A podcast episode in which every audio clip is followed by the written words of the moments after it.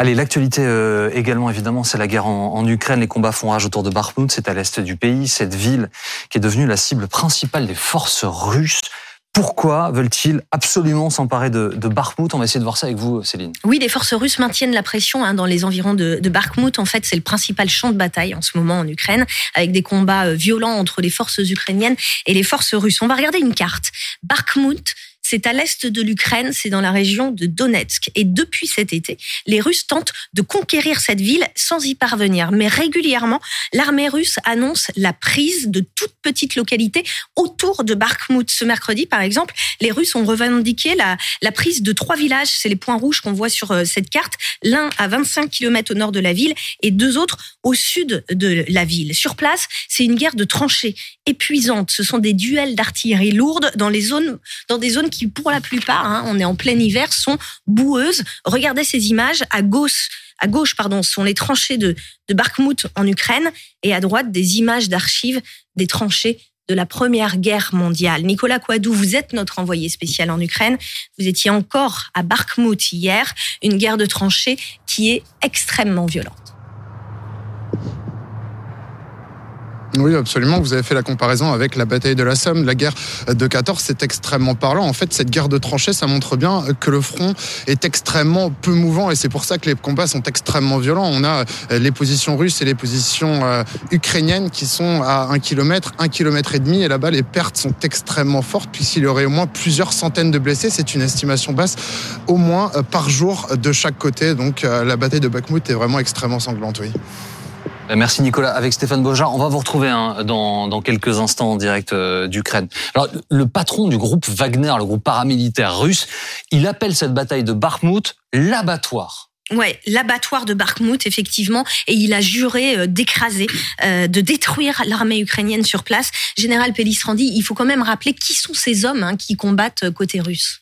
Alors, il y a bien sûr les forces russes euh, classiques, notamment les troupes qui étaient euh, du côté de Kherson, qui ont été redéployées. Vous vous souvenez, euh, il y a trois semaines, ils ont abandonné la rive droite du Dniepr. Ces troupes-là ont été renvoyées donc dans cette partie du Donbass. Il y a cette fameuse milice Wagner, cette milice hein, qui est très active et d'ailleurs qui a recruté des prisonniers dans les dans les prisons et les, les camps d'internement russes. Donc, en gros, en leur donnant une Kalachnikov et en leur demandant d'aller se battre.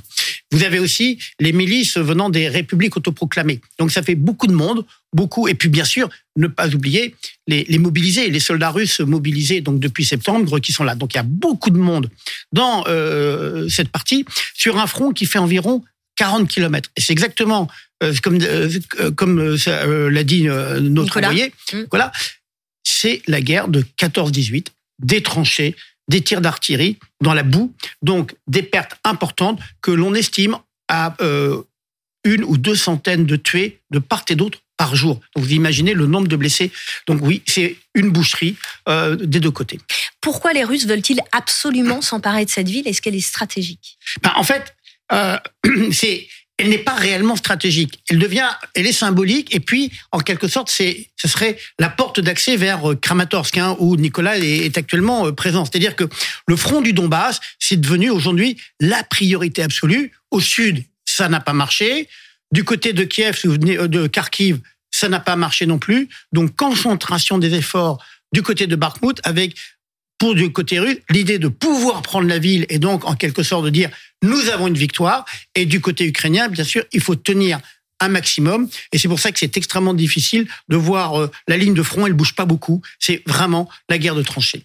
À quoi ressemble cette ville de Bakhmut aujourd'hui? Alors, avant la guerre, Bakhmut et ses environs, c'était à peu près 70 000 euh, habitants. Aujourd'hui, selon les autorités ukrainiennes, il y en aurait moitié moins. Les images qui nous parviennent de cette ville montrent des rues euh, vides, des maisons endommagées, des bâtiments euh, détruits par des bombardements constants. Nicolas Quadou, vous avez pu entrer dans cette ville.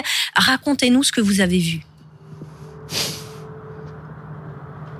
Eh bien, imaginez-vous une ville presque fantôme, comme vous l'avez dit, il y avait 70 000 habitants avant la guerre. L'estimation que nous avons, elle est encore plus basse, puisqu'il y aurait entre 5 et 10 000 habitants euh, qui vivent euh, dans des caves. Quand on se balade dans la rue, on entend des, détonations constantes. Alors, il y a les détonations euh, de l'artillerie ukrainienne qui part, et il y a également la ville qui est frappée très régulièrement par les positions russes, qui sont, comme je vous l'ai dit, à environ 2 km. Les habitants qui vivent donc terrés dans leurs caves, dans des conditions d'insalubrité extrêmement complexes. Il n'y a plus d'électricité il n'y a plus de gaz, plus de chauffage et l'accès à la nourriture est extrêmement compliqué. Tout récemment, il y a un point qui vient d'ouvrir. Vous savez, on vous en a parlé, ce sont ces points d'invincibilité. Ça se passe dans une cave et c'est désormais l'un des seuls points dans cette ville de Bakhmut où les habitants peuvent venir euh, se réchauffer et s'abriter des bombardements pendant quelques heures.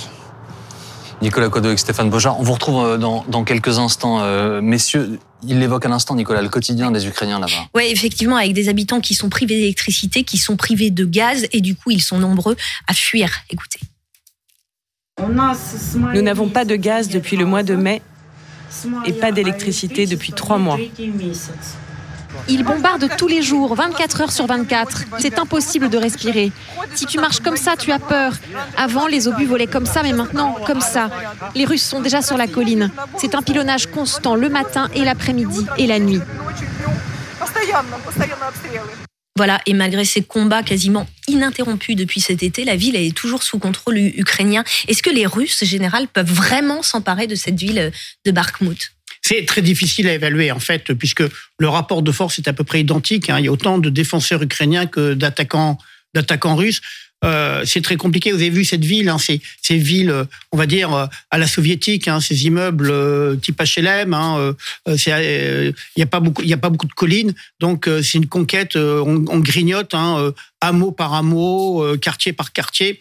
Donc ça peut durer, ça peut durer très longtemps. Et puis c'est pour ça que c'est pour les Ukrainiens, ils veulent vraiment tenir, et pour les Russes, ben, ils vont faire un maximum d'efforts dans les, semaines et mois à venir, parce que de toute façon, c'est sur le plan tactique, c'est le seul endroit où ils peuvent réellement agir, alors que ailleurs, eh bien, euh, en quelque sorte, la situation est figée.